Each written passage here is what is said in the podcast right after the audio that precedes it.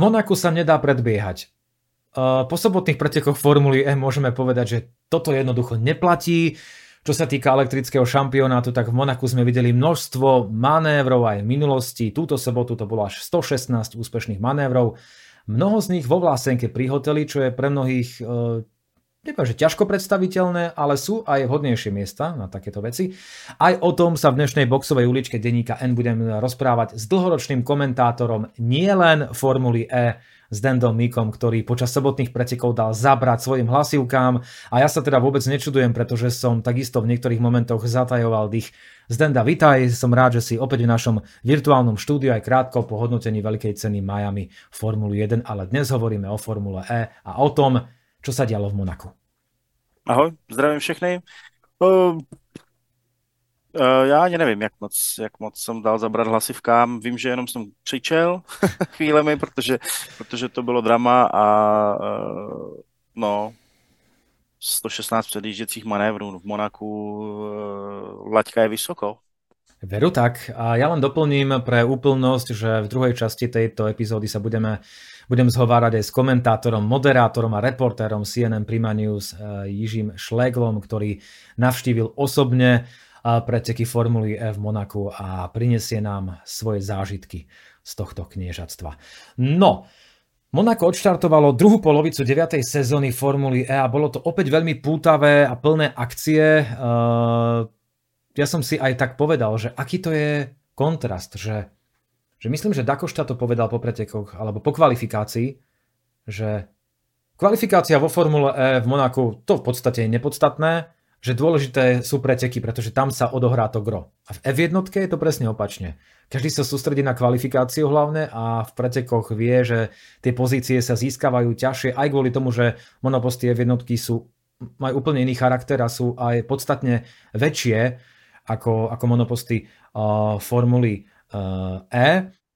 No jazdilo sa opäť takmer na totožnom okruhu ako v prípade F1. Jedinou zmenou bola šikana za tunelom, ktorá má mierne inú podobu. Formula E zaviedla od Monáka, čo je zaujímavé, čo som sa dočítal až po pretekoch, nový systém na kontrolu trakcie, pretože trakčný systém je vo Formule E zakázaný. A už počas minulých ročníkov s vozidlami druhej generácie boli totiž podozrenia, že niektoré týmy majú tu trakčnú kontrolu ako keby implementovanú softvéry, čo takisto nebolo povolené. Tak skús na úvod niečo povedať ty o tom, čo pre teba, možno ako komentátora, znamenajú preteky Formuly E v Monaku. Je to vždycky svátek, protože tuhle trať eh, všichni znají z Formule 1 a můžou se prostě podívat na to, jak, jak vypadá Formule E, protože um, pro spoustu lidí Formule E je prostě pořád taková neznámá a, a teď nemyslím nutně jenom sportovní a technické náležitosti, ale prostě to, jak, jak ty závody vypadají vůbec. Takže, takže ten, ten kontrast, když si ho zasadíš jakoby do stejných kulis, tak, tak e, tím spíš vynikne. A samozřejmě Monaco, Monaco to je, e, to je, to je vizuální nádhera. To je prostě nostalgie, všichni, všichni to znají, jak už jsem říkal, a, a je to prostě senzační věc. Navíc ta samotná země, já to většinou zmiňuji třeba i potom během vysílání, jak, jak dané město, většinou teda, k tomu přistupuje k té, k té mobilitě, protože formule je o nějakém hledání nové, nového způsobu mobility a Monako jako teda země pom, pomlčka město, se tomuhle věnuje už strašně dlouho. Takže mm, jako je to zajímavé po téhle té stránce, když jako se závodem jako takovým to nemá možná tolik toho společného, ale, ale uh, všichni obyvatelé Monaka mají bezplatnou dobíjecí stanici maximálně 250 metrů od domu. Wow. Tak to hovorí za všetko, si myslím. Aj tých nabíjacích staníc je tam, predpokladám, že asi, asi dosť. No tým pádom. Myslím si, že jich je tam asi tisíc, něco přes tisíc, hmm. což jako nepůsobí nějak hodně. Určitě ne hodně v kontextu toho, že snad 100 tisíc aut každý den vjede do, do, do ulic Monaka, pokud se teda nejede třeba velká cena, ale, ale jako je to strašné číslo, když si uvědomíš, že to je polovina Central Parku, ale, ale uh, jako je, je to docela zajímavé se na to podívat tímhletím, tímhletím pohledem. To pre mňa bolo prekvapujúce, keď som uh, sledoval kvalifikáciu a prvé tri miesta na štarte obsadili totiž jazdci s pohonnými jednotkami Nissan, čo bolo pre mňa taký mierny šok, pretože v poslednom čase sa Nissanu ani McLarenu, ktorý využíva pohonnú jednotku Nissanu, až tak, až tak nedarí. Uh, druhú pole position po pretekoch v Saudskej Arábii si uh, vo Formule E vyjazdil Jake Hughes na McLarene, ktorý ale pôvodne nedosiahol najrýchlejší čas, alebo takto, ty si to vo vysielaní spomínal, že to bola zrejme prvá pole position dosiahnutá uh, bez nejakého dosiahnutého času. Pôvodne sa totiž tešil Saša Fenestra z Nissanu, ale potom prišla zmena. Vieš nám bližšie povedať, že o čo tam vlastne išlo, ako sa toto mohlo stať? Uh-huh. Uh, tak já to řeknu pro, pro lidi, kteří úplně neznají Formule Kvalifikace je rozdělena do dvou částí, uh, A a B. V Ačku i v Bčku je vždycky polovina pole, určené losem a tam vlastně zajíždějí, zajíždějí svá, svá rychlá kola. Nejlepší čtveřice z Ačka, z Bčka potom jde do kvalifikačních duelů, kde jsou proti sobě A1, B4 a tak dále. No a vítězové jdou dál až tedy do finále, přičemž potom zbytek startovního roštu od toho devátého místa dál určuje, určuje eh, to, jestli vítěz kvalifikace byl ze skupiny A nebo B, to znamená kvalifikaci vyhraje někdo z Ačka, to znamená od pátého místa dál budou v pátém, šestém, v páté, šesté a další řadě na tom lichém eh, místě výš, tedy než, než ti, ti z Bčka.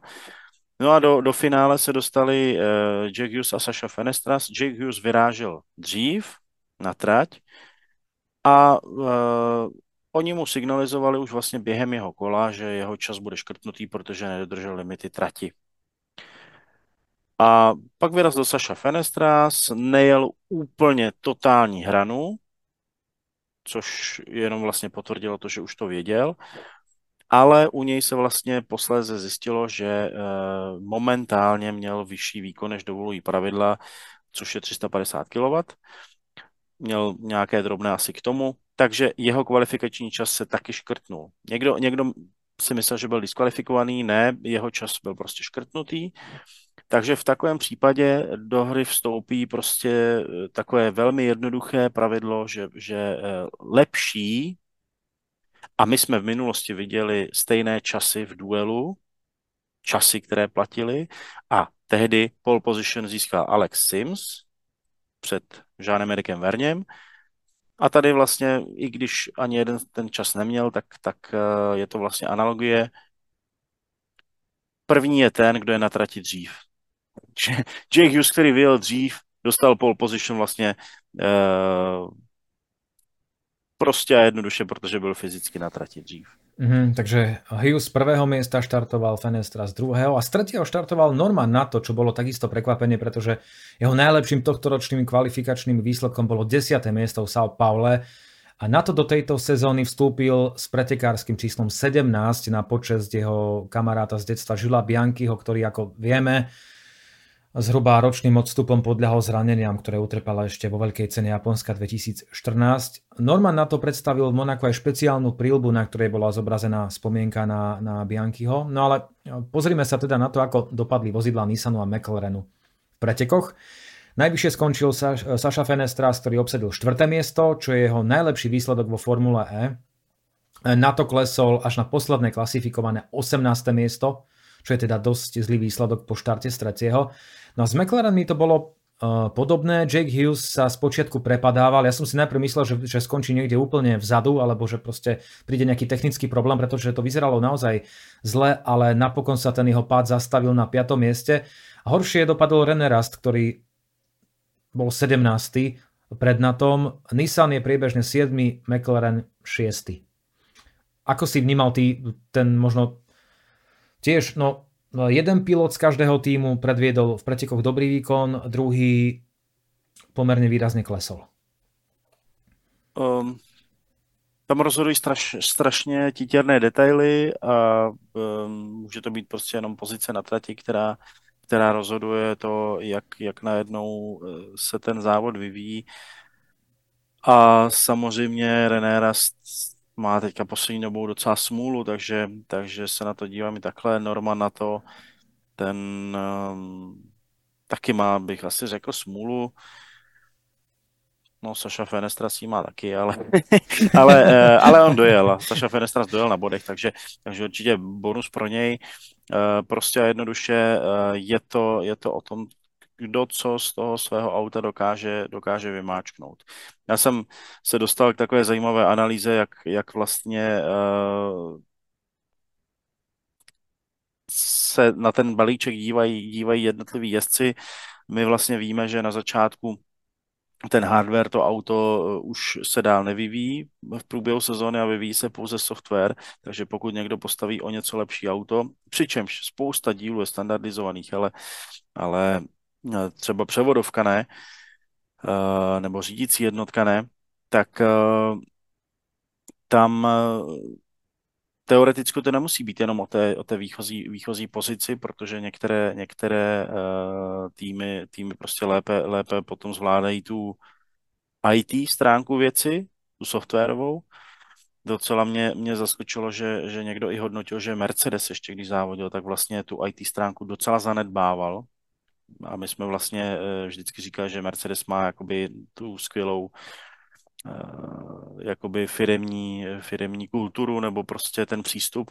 A to je zase jakoby třetí pilíř, jak zvládat, zvládat ty situace. To už je potom záležitost spíš eh, závodního inženýra, jak komunikuje s jezdcem a tak podobně, což ostatně taky vlastně mnohokrát v téhle sezóně se, se ve Formule ukázalo, takže uh, Nissany si myslím nemají, nemají ten, ten balíček uh, předzávodní, znamená hardware a software možná na takové úrovni jako, jako Jaguar nebo Porsche, ale můžu to zkusit dohnat v závodech a čtvrté místo Fenestraze je, je jako vlastně super. Eh, vzhledem k tomu, že před ním byli prostě tři asi nejrychlejší jezdci v téhle fázi sezóny. Takže, takže dobrý výsledek pro Nissan a ty máš spoustu dalších otázek. Áno, áno. jedna sa týka týmu Envision, zákazníckého týmu Jaguarov, pretože ten má skvelú formu. Nick Cassidy vyhral druhé preteky v Berlíne a zopakoval to aj v Monaku, kde sa s tým teda vôbec nepáral. V piatom kole to bol práve on, kto vo Vlásenke pri hoteli nebojacne útočil a dostal sa na priebežné šieste miesto. Myslím, že práve ten manéver si aj ty zdieľal na svojich sociálnych sieťach, na, na rôznych profiloch, v príbehoch som to niekde videl. Cassidy štartoval 9. ako si povedal, aj v hodnotení veľkej cene, ceny Miami, tak Verstappen vyhral z 9. miesta v Miami, Cassidy vyhral z 9. miesta v Monaku.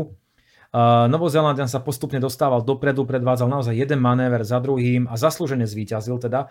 Navyše dostal sa na čelo priebežného poradia, kdy vystriedal Pascala Verlaina z Porsche, ktorý tam bol zaseknutý pomerne dlhý čas. No a Cassidy má zrazu 20-bodový náskok, uh, takisto si vo vysielaní spomínal, že ináč pre mňa úplne prekvapenie, vôbec som to tak nevnímal, že Nový Zeland je vďaka Cassidymu a predtým vďaka Mitchovi Evansovi prvou krajinou, ktorý pr- prvou krajinou, ktorá sa dočkala štyroch víťazstiev vo Formule F sérii, čo je pre pomerne malú krajinu, ale s množstvom talentovaných pilotov pomerne veľký úspech. Áno, v rade, áno, v sérii. Mhm. No a Cassidy má skvelú bilanciu z posledných šiestich pretekov. Pozeral som si ten bodový priemer 18,5 bodu na jedny preteky. Tak to je, to je sila. Ako hodnotíš ty jeho výkon? Viem, že ho asi budeš chváliť, ale, ale tie jeho manévre, práve pri tom manévri v piatom kole si tak, si tak akože zvýšil hlas, keď, kedy som si povedal, tak toto je naozaj, že, že, že sila, čo sa tam deje v Monaku. No, je, je to síla. Cassidy, Cassidy vyrostl skvěle. Vlastně, když jsme ho hodnotili, když začínal ve Formule E a, a vyjel jednou pole position a potom probrzdil v tom Římě, to byl prostě taková, taková no, jako školácká, no. školácká chyba, to už bylo předloni tak od té doby, od té doby vyrostl, loni, loni vyhrál závod, ale to byl takový ten, ten, ten stinky závod jakoby eh, v New Yorku, kde, kde mu to vlastně dali až, až potom, co předčasně ukončili závod. Ale letos si myslím, že, že prostě se ukazuje, že Envision moc dobře věděl, proč si ho, proč si ho vybral, proč si ho nechal. A jako v porovnání se Sebastianem Buemim, on, on prostě jede a, a, a i když jako to nevypadá, tak to sebevědomí má, ale on prostě to, to jsou prostě jezdci, kteří mají, kteří mají, kteří mají to sebevědomí, to, to závodní a zároveň jsou prostě nohama na zemi a, a, a jako slušně prostě se baví se všema a, a, a tak, takže eh, jako Cassidy, Cassidy super, fakt jako skvělé výkony a hrozně mu, hrozně mu držím palce. Poďme trošku k našim minulým typom, pretože ja som počas hodnotenia dvojitých pretekov v Berlíne typoval, že v Monaku zvíťazí práve Cassidyho kolega Sebastian Buemi, ten ale po štarte z 15. pozície skončil až 8, takže absolútne som totálne zlyhal. Ty si bol, ty si bol ola, dobre, ešte raz, ty si bol ale oveľa bližšie, ale k tomu sa dostaneme o chvíľku, neviem, či si pamätáš svoj typ. Envision sa prepracoval na priebežné prvé miesto medzi týmami, keď preskočil e, Porsche. Ešte predtým ale, ako sa dostaneme k Porsche, tak máme tu pred sebou ďalšie týmy. Jaguar, tovarenský tým.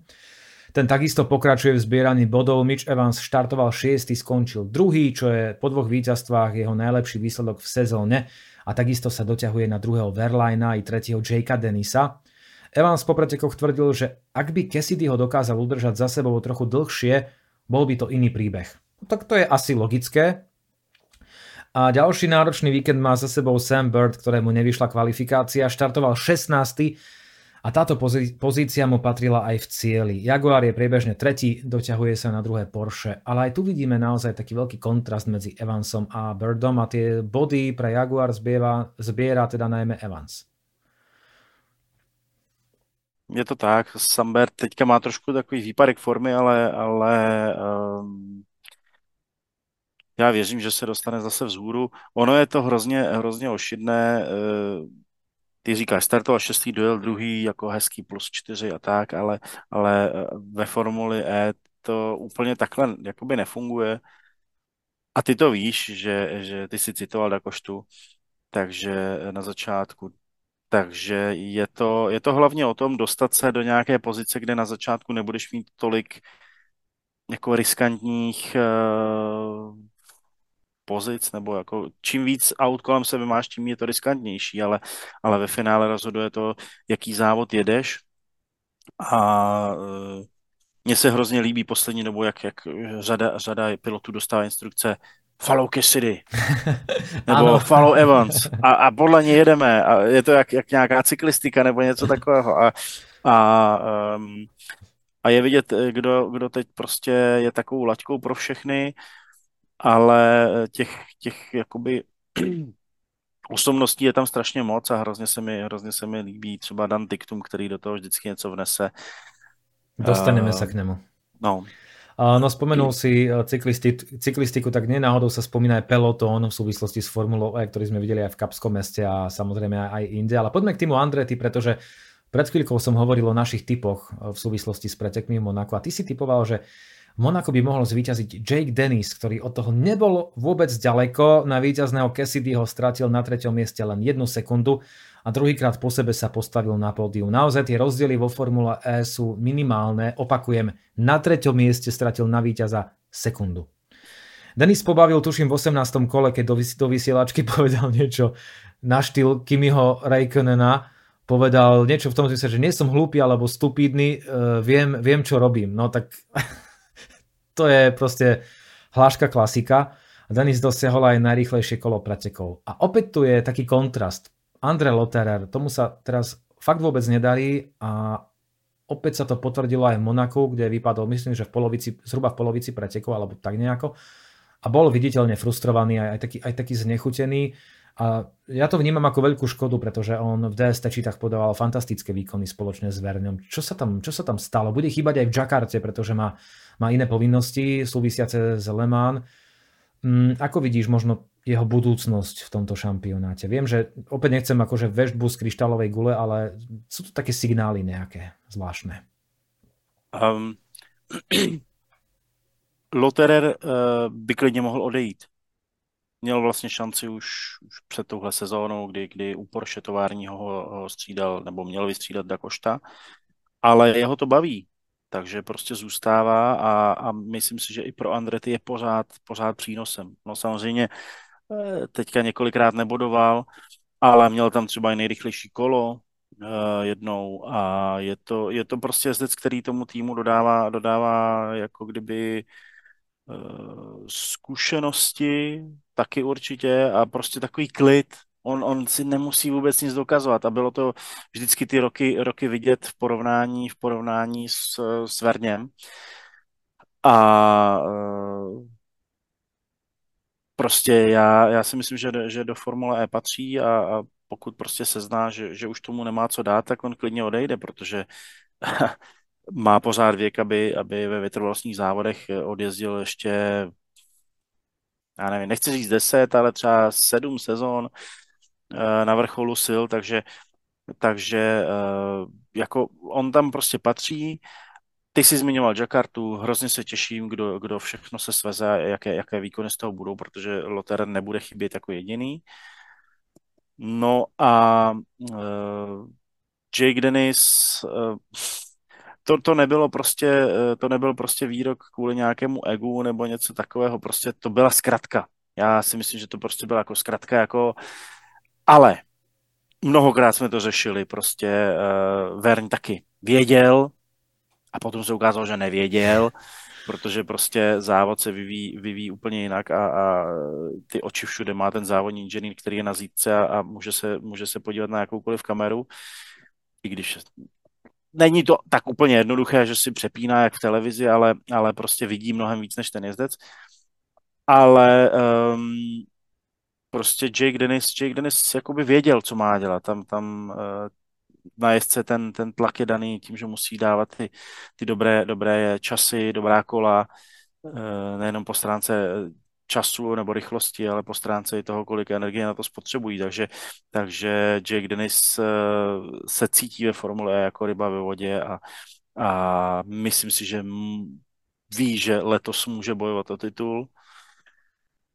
A eh, já, já čekám, že, já čekám, že, že bude. No. Ještě je tady to hodně vlastně neznámých. Jakarta, kde, kde budou dva závody, Portland, který bude úplně nový a konec konců třeba ten Londýn může být taky hrozně velká neznámá, ne proto, že ho nikdo nezná, ale proto, že kvalifikace tady vlastně první tři místa Nissan. Šok. Jo?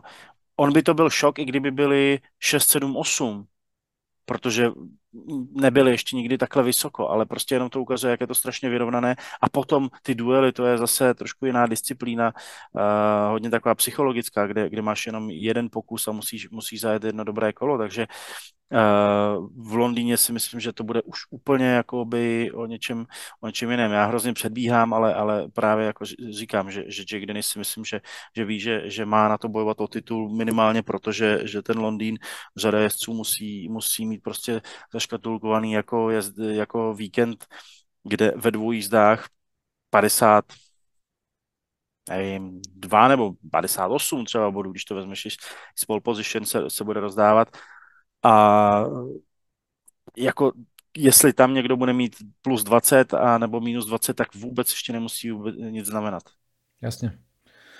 Áno, je, je, to, je to tak, je to, je to veľmi otvorené. A poďme k Porsche, pretože to ako si stráca dých a ešte pred Monakom sa rozoberalo aj to, či Porsche zostane vo Formule E aj po budúcej sezóne. Je to taká pomerne tiahla téma. Ehm, Thomas Laudenbach ehm, žiada od Formuly E záruky súvisiace so stabilitou šampionátu a súvisiace s nástupom vozidla 4. generácie od sezóny 2026-27 k rozhodnutiu o tom, či Porsche zostane alebo nie, by malo dôjsť na jeseň. No a aj tie výkony momentálne Porsche nie sú také ako na začiatku sezóny. Pascal Verlaine aj Antonio Felix da Costa sa počas soboty trápili, ale bol tam chyba, e, bola tam chyba softvéru, ktorá zapríčinila nejakú nedostatočnú rekuperáciu v oboch autách, týmto potvrdil po pretekoch a ukázalo sa to aj priamo na, na, tých, na tých výkonoch. Verlaine štartoval 12, skončil 10, pričom som čakal, že sa mu podarí prebiť o čosi viac dopredu. Dakošta kvalifikácii 19. A finišoval 16. No, určite chceli viac. Však. Určitě. Eh, oba dva vyhráli závod v téhle sezóně, tak, tak eh, cílem je to zopakovat. Uh, technické problémy, no, tak vidíš, neměli problém, já nevím, s brzdami nebo s ničím stejně, stejně i tohle je, je limituje. Ale těch jakoby problémů u Porsche je relativně, relativně hodně na to, že, že jsme vždycky byli zvyklí, že Porsche je takový držák.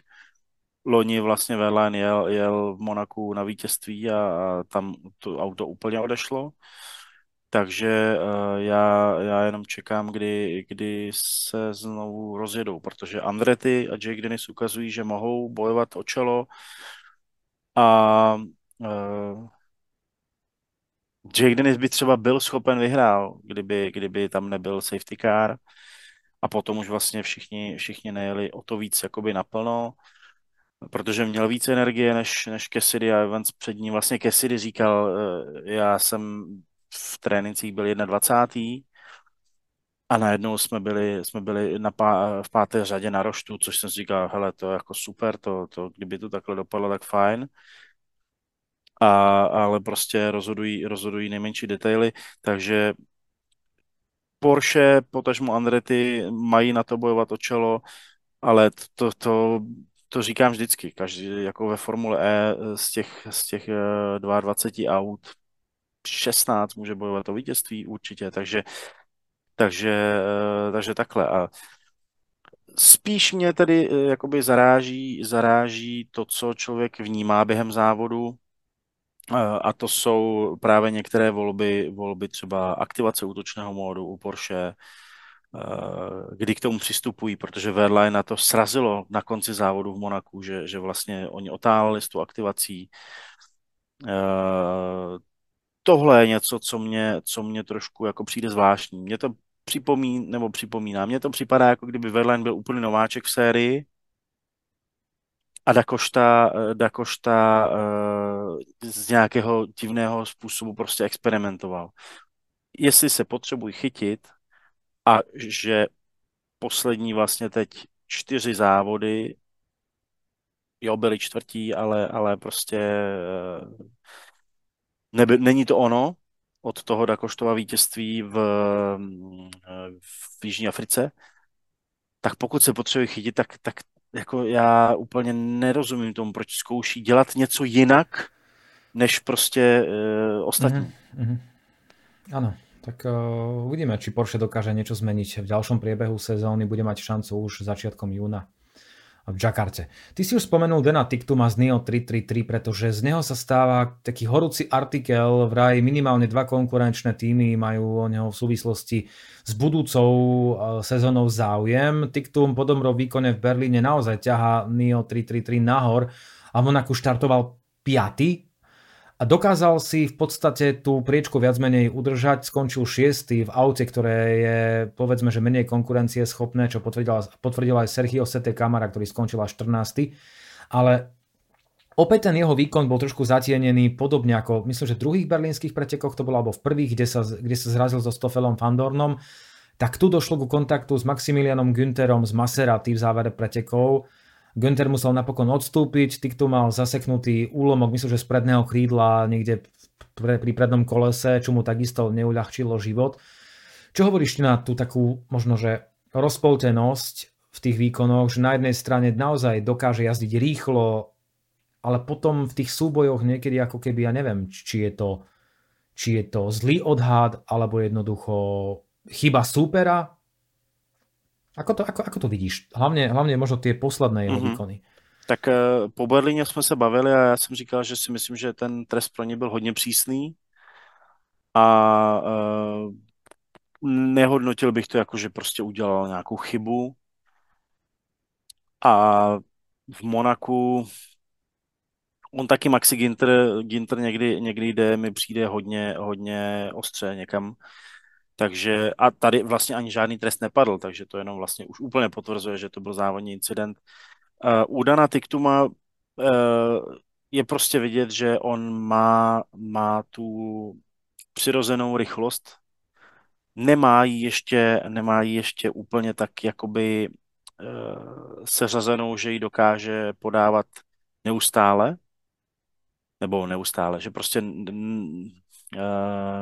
ne všechny kvalifikace mu vychází A tím teď nemyslím, jako, že, že jde do duelu nebo nejde, to už vlastně jsem říkal, že jako rozhodují opravdu detaily, ale, ale že e, mi přijde, že někdy, někdy tam je vidět, že najednou prostě o dvě, o dvě desetinky jako chybuje, což je strašně málo, ale, ale zároveň ve formule je to jako relativně hodně.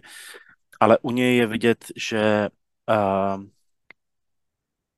já nevím, jak to říct, jako že si toho váží, téhle šance, nebo to, ale že prostě ho to, že k tomu přistupuje zodpovědně a zároveň, zároveň že, že ho to jakoby baví, že se tomu opravdu jako věnuje a uh, ukazuje prostě ty skvělé časy. Jako Sergio Sete Kamara taky, taky umí zajet skvělé časy, my to víme ještě, když vlastně závodil u Dragonu, ale uh, mám pocit, že, že v závodech tam není nic, s čím by jakoby vynikal poslední dobou. A zatímco ten Dantiktum uh, dokáže, uh, ale taky ty to dáno tím, že byl hodně vidět během Berlínu.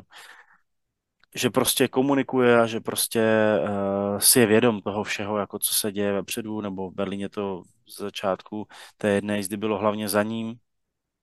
A myslím si, že, že zcela právem po něm bude schánka, protože pokud, pokud a ty to vždycky zmiňuje, že má, že má přijít nějaká nová generace nebo generační hmm. obměna, hmm. uh, Lotterer, Tigrasy, uh, určitě tihle dva, Uh, Buemi si myslím, že, že další bude na řadě. Myslím si, že, že odejde taky uh, možná relativně brzo Stoffel Fandon. Mm-hmm.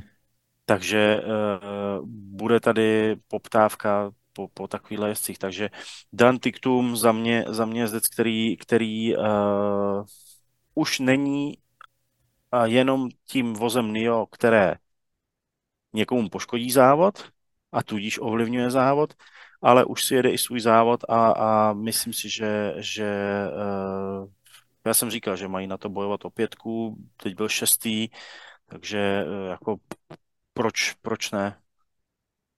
Ty si o, spomenul o, okrem iných aj, aj Günthera, teda ja takisto a chcem sa trošku pristaviť v krátkosti pri Maserati, pretože opäť táto stajňa mala tie preteky rozbehnuté pomerne dobre, Mortara štartoval 7, Günther dokonca 4. O Günterovi sme už hovorili, ale Mortara opäť s ďalšou nulou, aj keď tesne na 11. mieste. A keď sa pozriem na, tie, na, na ten bodový zisk, tak dobre, Günther, dajme tomu 24 bodov, 12. Mortara 5 bodov a na 20. mieste. Veď tento pilot bojoval o titul nie až tak dávno. A teraz to jednoducho Maserati so svojimi pilotmi ako si nevie, nevie dať dokopy. Najlepším výsledkom je naozaj tretie miesto z prvých berlínskych pretekov pre, pre Günthera. Máš niečo k tejto stajni? Ako, ako tu vidíš? Ako, čo sa tam vlastne deje? Já si myslím, že, že um, hodně, se, hodně se změnilo pro Mortaru eh, všechno s, tou novou sezónou, že vlastně on, on do Formule E uh, přišel do Ventury a tak jako tam zůstal, ale už to není Ventury, je to Maserati, jsou tam jiní lidé. Uh, já si nemůžu pomoct, ale James Rossiter ještě potřebuje trošku dozrát. Tak jako, tak jako potřeboval dozrát Jerome D'Ambrosio, a chybí mu tam třeba Suzy Wolfová, která, která hodně, hodně si myslím pomohla právě Namroziovi. Takže eh, mám pocit, že, že jednak eh, oni, oni úplně asi neví, co, co jakoby v těch závodech dělat, a zároveň, zároveň to auto, to auto mm, prostě není, není to ono. Oni, oni mají svoje hnací ústrojí, na začátku tam možná bylo nějaké know-how o DS a víme, jak na tom DS je, že prostě to není žádná sláva. Zatímco Venturi mělo hnací ústroj od Mercedesu, který, eh, který měl prostě eh, to železo super. A obávám se, aby, aby prostě Maserati nebyl, nebyl jako špatný projekt, který, který skončí nevím, klidně, klidně při příštím faceliftu třetí generace. Je to možné. Je to možné. Zatiaľ to nevyzerá veľmi dobré v porovnaní s tým, čo dosahovalo Venturi v posledných rokoch, tak je to naozaj mizéria. A mizéria je to aj pre DS Pensky, pretože No, ako sa to vezme? Stoffel van Dorn štartoval predposledný, Jean-Eric Verne posledný. Toto som naozaj nečakal, podobne ako prvé tri miesta e, na štarte s pohnými jednotkami Nissanu.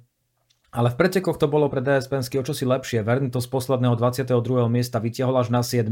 Van Dorn skončil o dve priečky nižšie, takže v pretekoch to vyzeralo naozaj na slušné tempo, aj na monackú trať, kde sa, ako sme zistili, predbiehať dá, alebo ako to bolo opäť potvrdené. A Verne si Monaku prevzal podľa mňa nádhernú trofej Žána Paula Driota. Je to nová trofej, ktorú dostane každý pilot, ktorý získa viac ako jeden titul majstra sveta. Tí, ktorí nevedia, majstra sveta Formuly E samozrejme, tí, ktorí nevedia, kto bol Jean-Paul Drio, tak bol, bola to dôležitá osobnosť vo Formule E a bol, bol to šéf týmu Renault Adams, ktorý stal pri prvých úspešných rokoch pre francúzského konštruktéra pri týme Adams. Bola to naozaj ja musím povedať, že popri Alejandrovi Agagovi a, a ďalších predstaviteľoch Formuly E som tak vnímal veľmi, veľmi výrazne vtedy ešte Alana Prosta, ktorý bol takisto s Renaultom a určite Žana Paula Driota. Tak uh, skús možno samozrejme niečo k týmu DS Pensky a ešte, ešte k tejto trofeji. Ako ty vnímaš túto poctu pre toho Francúza, ktorý nás opustil žiaľ? No, už je to tři roky. Rokmi. Nebo... Áno. No. Uh, je skvělé, že, že mu vzdali hold, že, že prostě ho brali jako takového spoluprůkopníka a že to, že to prostě není trofej Alejandra Agaga, mm-hmm. že prostě to jako se váže k někomu, k někomu kdo, kdo závodil, uh, kdo vlastně stavěl tým Dams, který, který uh, je prostě, to je legenda Dams. Takže, takže uh, klobouk dolů. No a teďka jsem se zasnil o, o Damsu, co, co vlastně všechno jezdil, protože vím, že, že jezdili už v 90. úplně jsem zapomněl, zapomněl na tu druhou část otázky. DS Pensky, Van, DS Van Dorn a, a Vern, no. čo, čo hovoríš na ich výkony a, a opäť mm. na to, že kvalifikácia zle a pretekoch predsa len sa posunuli o čosi vyššie. Jsou to bojovníci, jsou to lvy, hlavně tedy Verň a Stoffel van Dorn. A, a on má problém v kvalifikacích, a, ale jinak jako je to pořád výborný jezdec, který, který prostě má ten, má ten instinkt, trošku jiný než třeba Verň, ale, ale eh, umí prostě jezdit maximálně zodpovědně, takže, takže uh, pravidelně sbírá body relativně a, a potřebuje, potřebuje se asi jenom, já nevím, potřebuje asi, aby ten výchozí bod byl, byl trošku blíž čelu, aby, aby mohl bojovat, bojovat víc o, o dobré výsledky. Jean-Eric Verne ten, ten prostě umí vyskočit hodně, hodně vysoko, ale, ale uh, Monaco bylo víceméně dokladem toho, že, že oni, mm, oni prostě to odvedli dobrou, dobrou práci. Myslím si, že, že hodně jim pomohlo uh, zaváhání třeba ostatních některých, uh, jako třeba Porsche, nebo, nebo bylo tam odstoupení Olivera Rowlanda, toho prostě musíme zmínit, tak on vystřelil nahoru Fuha. a pak zase prostě dolů. V jednu chvíli byl snad, myslím, pátý. To byl takový jako let Orla. Uh, takže, takže je to z části i takhle, ale, ale Verň byl třikrát na stupní vítězů v téhle sezóně a, a rozhodně, rozhodně uh, nepatří vůbec do starého železa. A posledná vec, ktorú by som chcel prebrať uh, v tejto časti dnešnej boxovej uličky je podoba možného kalendára budúcoročného, pretože podľa čerstvých informácií je Tokio bližšie než kedykoľvek predtým k tomu, aby sa stalo súčasťou kalendára. Ja by som sa veľmi tešil, pretože Tokio to už je nekonečný príbeh. Formula E sa naozaj veľmi dlho snaží o to, aby mohla prísť do japonskej e, metropoly a ja by som si to naozaj užil, pretože myslím si, že v Japonsku má Formula E mnoho fanúšikov. Súčasťou budúcoročného kalendára by malo byť aj Los Angeles, ktoré by malo zaplniť ten americký slot. Jednoducho uvidíme, či sa to naozaj podarí. Myslím si, že to by bolo ďalší highlight uh, sezóny v LA, to by mohlo byť super. Uh, zatiaľ uh, sa nepočíta s mestským okruhom v Chicagu, o ktorom sa takisto hovorilo, ale dôležité je slovíčko zatiaľ, v budúcnosti je to možné. Otázne je aj to, že či sa ďalšia sezóna začne ešte v tomto roku. Podľa dostupných správ je najskorší termín 16. december a Najneskorší termín je 13. január 2024. A sú tu ešte dve dejiska. Prvým je španielská Malaga, ktorá je vraj e, medzi, ktorá je vraj na širšom zozname kandidátov, čo by si myslím, že by bolo úplne asi normálne, keďže vedenie formuly je v podstate španielské vo veľkej miere. A ďalšia správa, ktorá možno nepoteší azijských alebo fanúšikov azijských pretekov je to, že Čína sa do kalendára Formuly E nevráti do roku, minimálne teda do roku 2025 a to je práve kvôli mm, dopadom pandémie COVID-19 na tamojšie prostredie. Tak čo hovoríš na... Poďme najprv takto, že Tokio, LA, Uh, OK, tak tá trať eh, v Chicagu nebude zatiaľ, ale Tokio, LA a Malagu. Tokio super, chtělo by to ještě nějakého japonského jezdce. Um, LA super, prostě Formule E umí jakoby vybírat, vybírat takové chuťovky k tomu. Já se hrozně těším na, na závod v Portlandu, i když jako, když řekneš Portland, tak si hodně řekne, no, jako what. Ale, ale obrovské město a jako s takovým zajímavým klimatem skoro, je to, je to u, u moře a zároveň skoro jakoby podhůří. A Malaga, no, tak taková španělská punta del Este, nebo já nevím, jak to nazvat, prostě. Uh, uh, myslím si, že tam, tam by to mohlo být prostě jako, jako hodně zajímavé. Ono vlastně, jako když si vezmeš Tempelhof, kde postavíš jako na asfaltu bariéry, tak jako tu trať můžeš pro Formule postavit kdekoliv. A potom ve finále záleží, záleží na těch kulisách. Co se mi líbí, je, že tady budou nějaké ty, já nevím, pilíře nebo stálice, kde to ti diváci už mají zažité, kde, kde si to vychutnávají.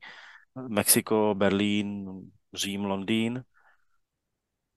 A, a k tomu jakoby něco, něco nového, něco zajímavého. No. Chybí mi třeba ten Soul, který, který si myslím, že loni, loni nebyl vůbec špatný. To byla ale super letos, trať. Letos, letos vypadl bohužel, tak snad se někdy vrátí a uh, jsem hrozně zvědav, jak, jak bude vypadat letos ta Jakarta, no, protože se pojede, pojede dvojice závodů, nemělo by být asi takové horko, ale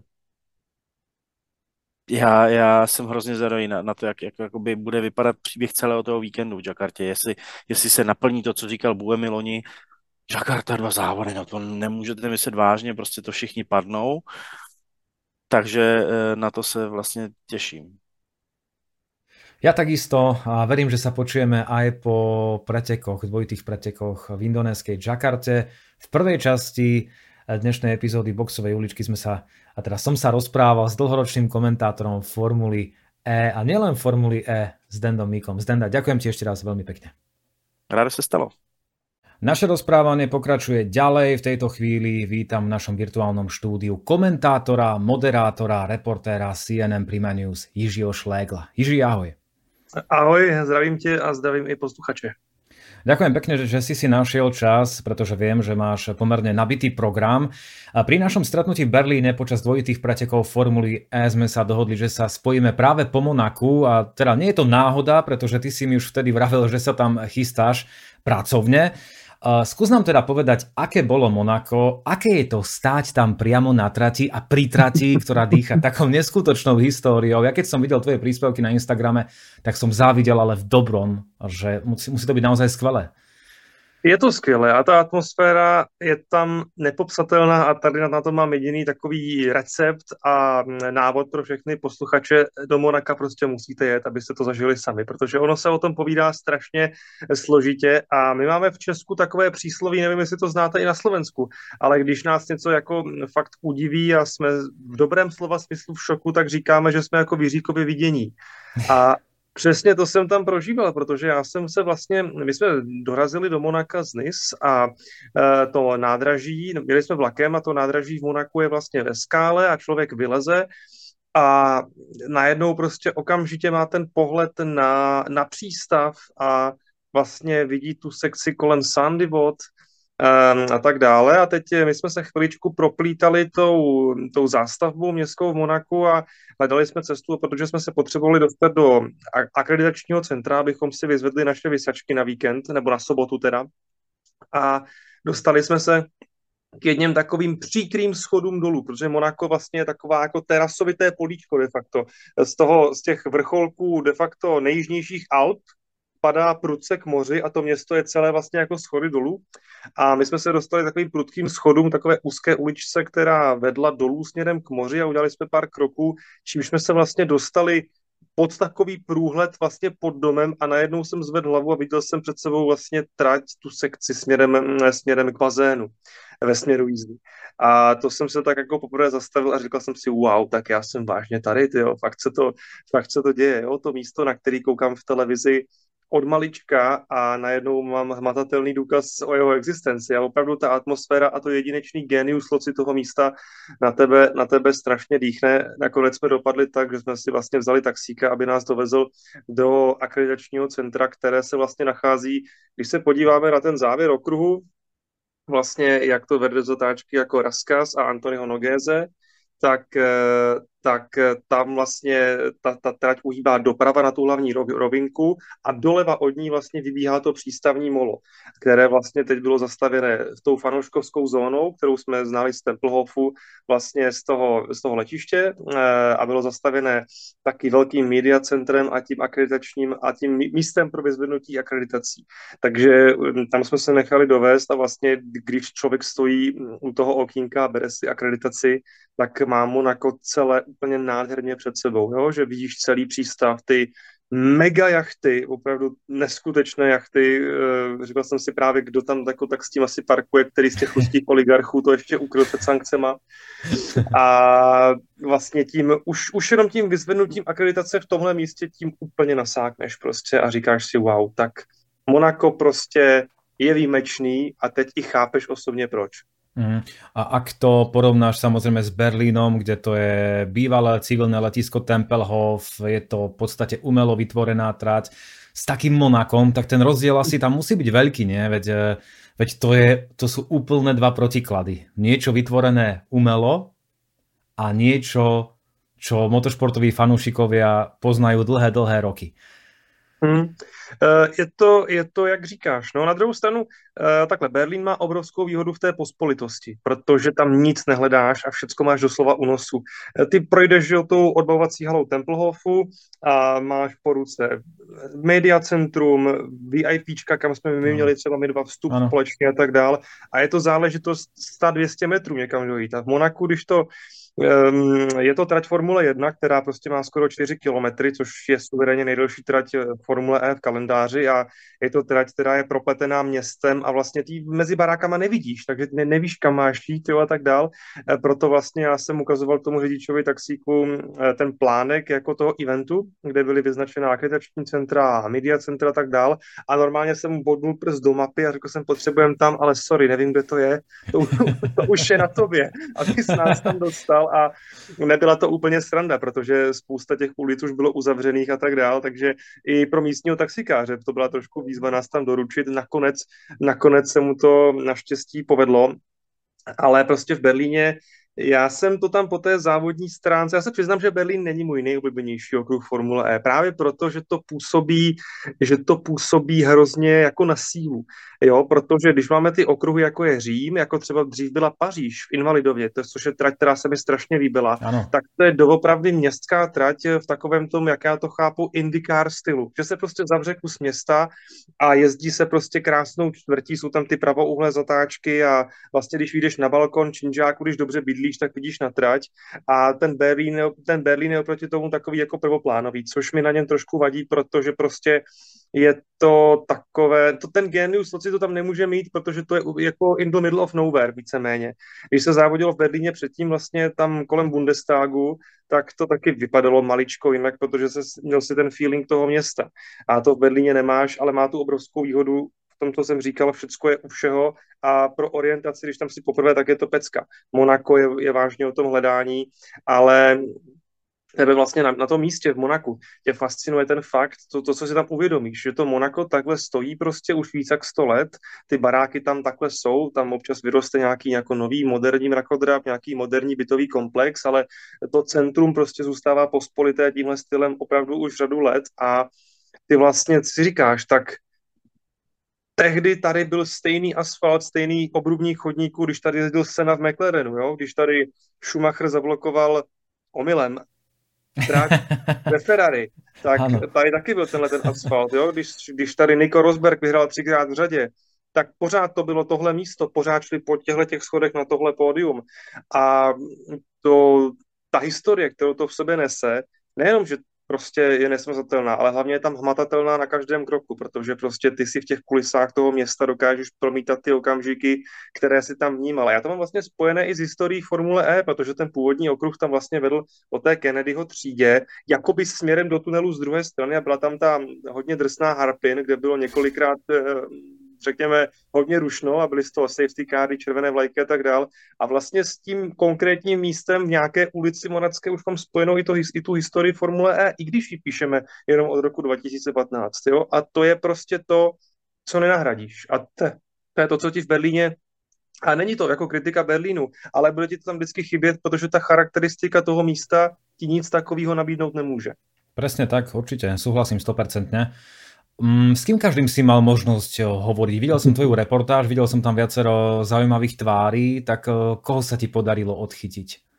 Eh, no my jsme začínali, my jsme začínali u Porsche, kde jsme vlastně měli takovou tu klasickou jako tour pro média, jo, hlavně jako pro média, která třeba jsou poprvé na Formuli E a potřebují to představit ten šampionát a tak dál. A uh, ujal se nás člověk vlastně, který se stará o veškerou mediální komunikaci a pracuje pro Porsche Motorsport a já jsem ho prosil, jestli by mohl sehnat, měli jsme čas, to bylo, to bylo vlastně uh, před kvalifikací krátce, jestli by mohl někdo buď z pilotů, anebo z představitelů týmu dorazit. A on říkal, jo, OK, v klidu někoho seženeme, budete ho mít na rozhovor tady před garáží. Tak jsem si říkal, tak kdo bude ten někdo? A poslal mi Tomasa Laudenbacha zrovna, jo, takže... Tak to je zlé. Eh, poslal mi, poslal mi CEO, CEO Porsche Motorsport, takže uh, vlastně nejpovolanějšího člověka. Já jsem si tam odchytil potom mezi kvalifikací a závodem eh, Stofla Fandorna, což bylo Eh, skvělé, protože Stoffel je jeden z těch pilotů, kteří mají to srovnání Formule 1 versus Formule E v Monaku a eh, mě hrozně pobavil vlastně tou svojí upřímností, když mi říkal, no, jako ve Formule 1 tady zažijete maximální 100% adrenalin v té jízdě na jedno kolo v kvalifikaci, ale závody ty čeče celkem nuda, protože já se tady za někým zaseknu a tak většinou jako celý závod už s tím nemůžu nic udělat a jsou tady dvě místa na předjíždění. Jedno je výjezd z tunelu a druhý, když si hodně věříš a zavřeš oči, tak rozkaz. Jo. A když to ve Formuli E, e prostě zažíváš tady akci v každém kole na mnoha místech, kde to je nemyslitelné pro Formuli 1 a to je fakt, ale to zase, jasně, nemůže to být kritika Formule 1, protože ta auta F1 jsou dvojnásobně velké, mají obří přítlak, hladké pneumatiky a fungují v Monaku úplně jinak a tím stylem, jak jezdí Formule E, prostě technicky jezdit nemůžou, jo.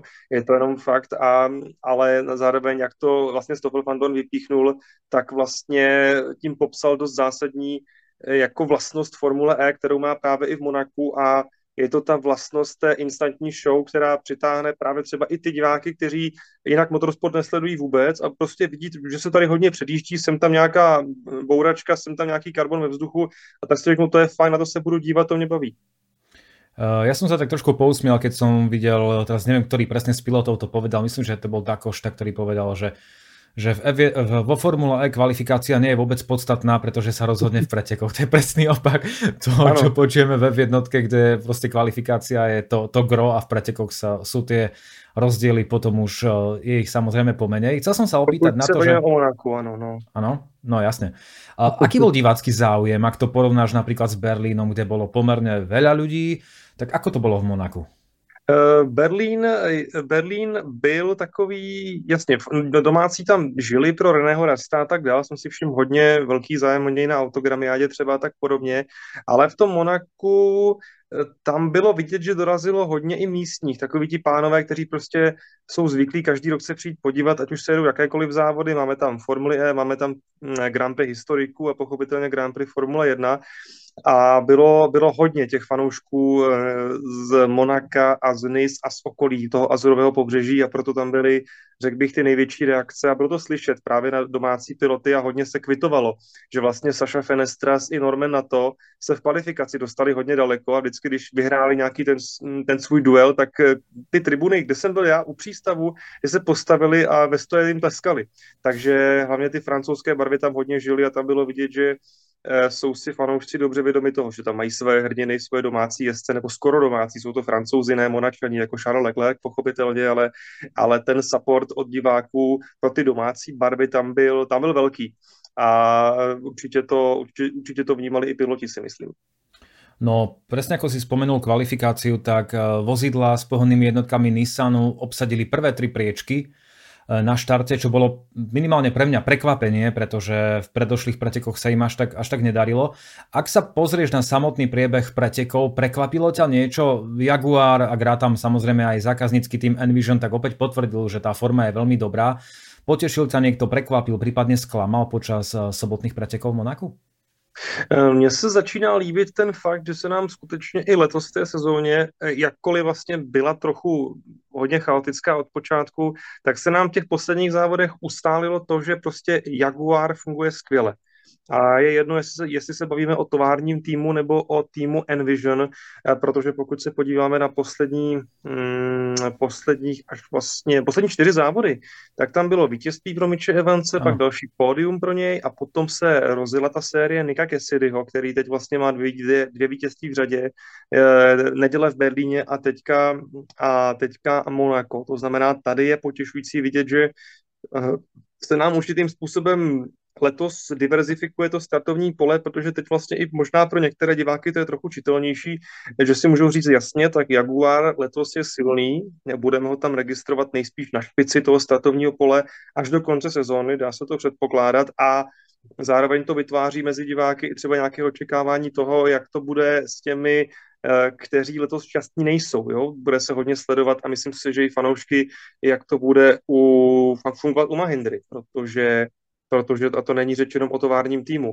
Za prvé Lucas di Grassi je u tovární Mahindry a je to jeden z nejpopulárnějších pilotů ve Formuli E, hlavně doma v Brazílii, má spoustu fanoušků, takže se bude sledovat, eh, jakým způsobem to u indického týmu zvládnou na ten příští rok a i Robin Frins a Nico Miller mají svoji, záka, svoji fanouškovskou základnu, hlavně Robin Frins v Holandsku už od času DTM, to je hodně populární pilot, já si vzpomínám před DTM Zandvoortu 2018, měl tam i nějakou audienci s, s členem královské rodiny holandské, takže Robina Frince si považují poměrně dost, ne, neříkám, že to je eh, oranžová záplava na úrovni Maxe Verstappena, to určitě ne, ale, ale právě teda i z hlediska hm, těch výkonnostních rozdílů, které se nám letos vytvořily, to bude Eh, řekl bych, pro fanoušky dobře čitelné i k té sezóně nadcházející a, a budou se možná tvořit takové mini příběhy právě o tom, jestli si Jaguar udrží tu letošní výkonnost, protože možná už ho můžeme titulovat jako nejsilnější značku letos a na druhé straně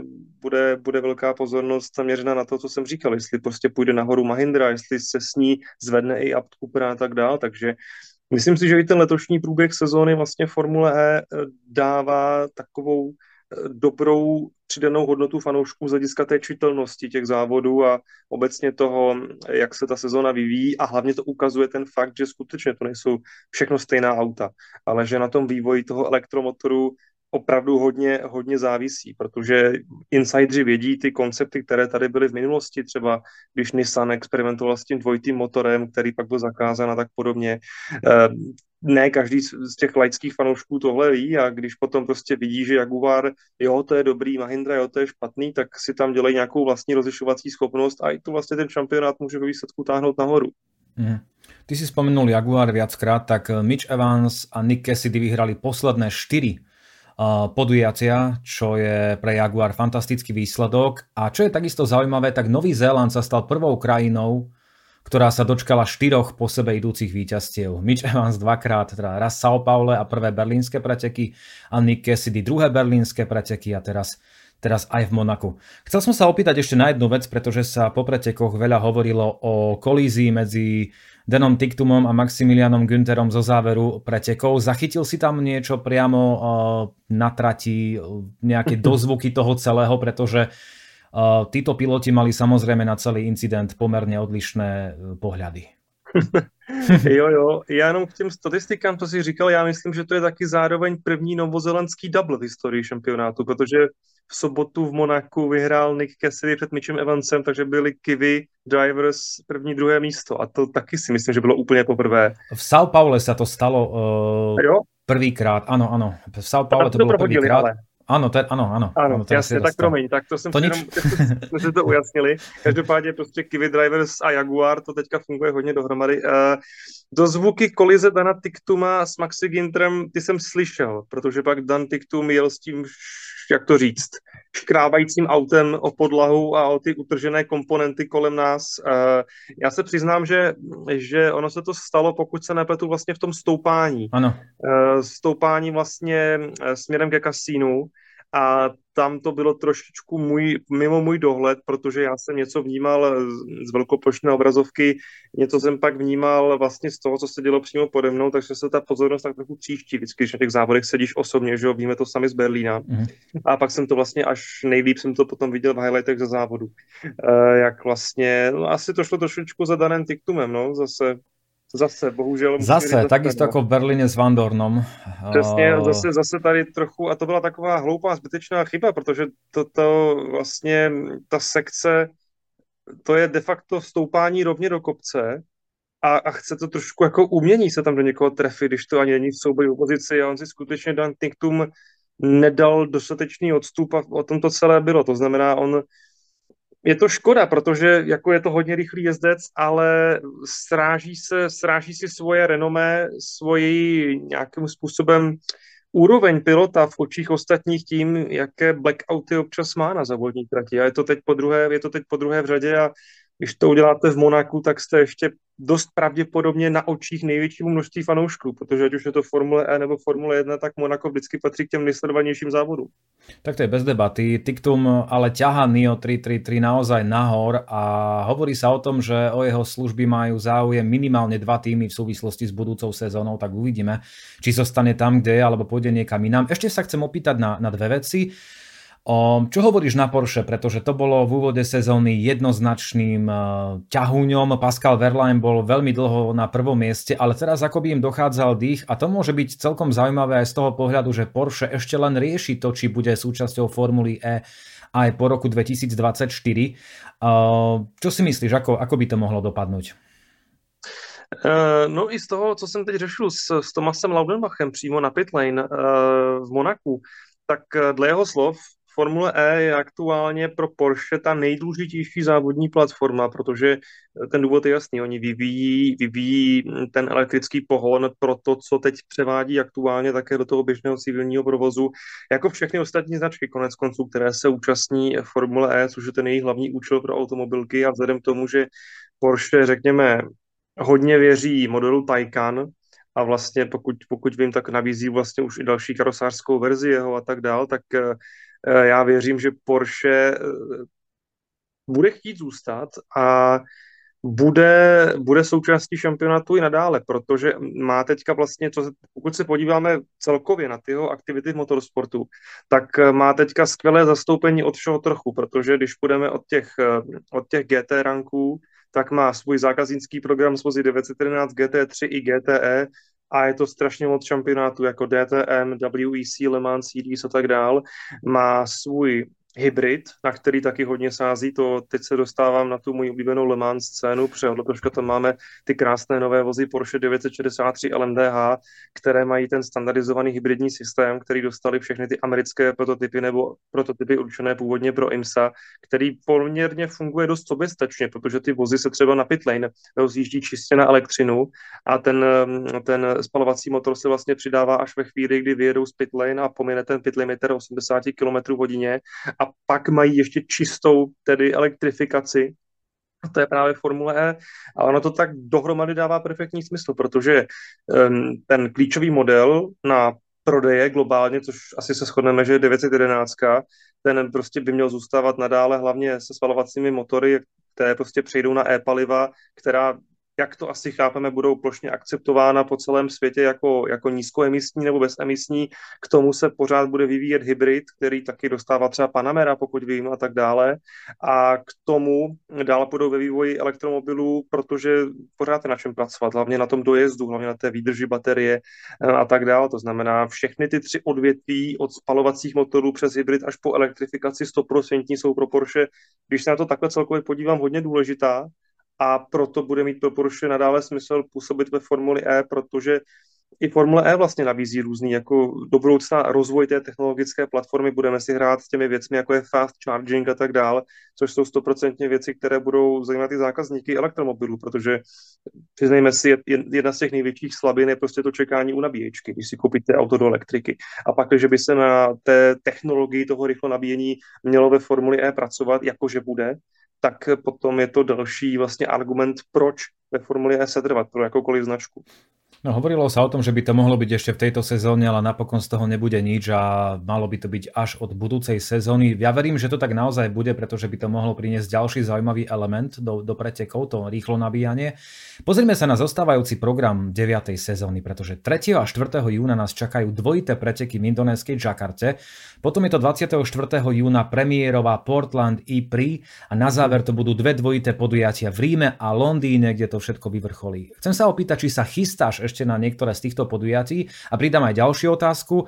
Na ktorú zo zostávajúcich tratí sa tešíš najviac? Já se strašně těším na tu novinku. Já jsem, hrozně já. Zvědavý, já jsem hrozně zvědavý, jaký bude Portland. Eh, když se na ten okruh vlastně člověk podívá, no to bude, ono to tak nějak má být vlastně v rámci permanentního závodiště jako do jisté míry, takže to bude taková jakoby trošku Valencie možná, ale snad trošku rozumějí udělaná než Valencie. Tam se hodně, jsem hodně zvědavý vlastně, s čím tam, s čím tam se doopravdy, doopravdy přijde a Uh, já nejsem úplně, pokud se na ty další závody eh, ještě teda podívám, tak zaprvé letos už se na 99% nechystám, protože už ten program osobní mám hodně nabitý s jinými eventy, čekají mě další přenosy na Eurosportu, hlavně Le Mans, ehm, čeká už mě taky hodně komentování v Mostě na okruhu, bude mít světové, superbaj, světové superbajky a další super závody. Třeba i zvu fanoušky, diváky, aby přijeli do Mostu se podívat, máme tam hodně bohaté závodnické menu letos.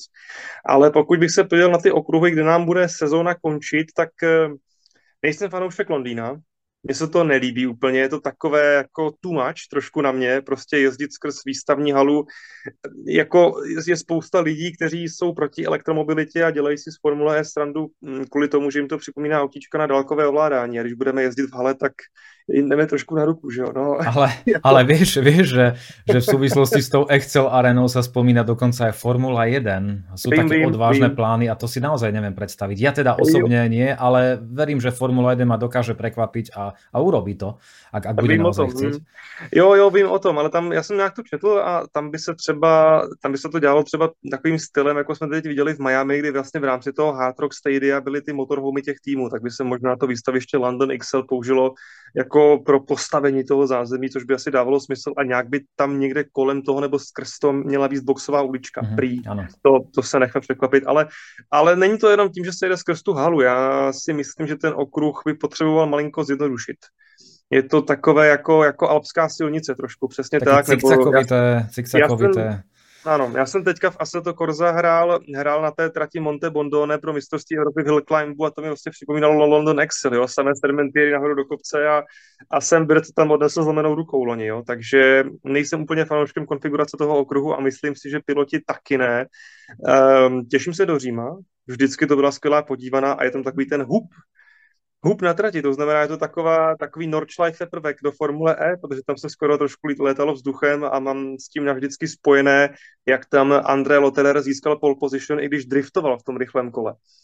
To se tam jednou stalo, takže eh, Řím je hezký okruh v hezkém místě, není to na periferii někde, je to vlastně v tom výstavišti, eh, které není úplně daleko od centra Říma vlastně, člověk to míjí cestou, cestou vlakem vlastně z Roma Fiumicino, pokud do Říma letí letadlem, ale nejvíc, když teda pominu Portland, tak se asi těším na Jakartu, protože mi se ten okruh loni zalíbil. Vlastně nedokážu říct nějak uh, úplně proč. A hodně jsme na to čekali, je to v atraktivním místě na kamery, vlastně taky to takový ten je tam nějaký park, že jo, a, a, a jsem tam pomníček a tak dále, vypadá to jako hezky, je to taková výstavní část Jakarty, co bychom si trošku jako neměli to brát jako ucelený obraz o tom, jak to v Jakartě může vypadat. Nicméně to místo vybráno, vybráno hezky a Formule E tam na ně pěkně působila, jako z diváckého pohledu čistě. Áno, teším sa na zostávajúce preteky a samozrejme aj po ďalších IPRI sa vám, milí poslucháči a diváci, prihovoríme s nejakým súhrnom a hodnotením. Na dnes je to z boxovej uličky Deníka N všetko. Dnešnými hostiami boli Zdenda Míka, s ktorým som sa rozprával v prvej časti tejto epizódy a Jiži Šlegl, ktorý nám prezradil, ako to vyzeralo počas uplynulého víkendu v Monaku. Jiži, ďakujem ešte raz veľmi pekne. Ja moc díky za pozvání. Aj túto epizódu nájdete na YouTube, v podcastoch či aplikácii denníka N. Lúči sa s vami Laco Urban. Majte sa.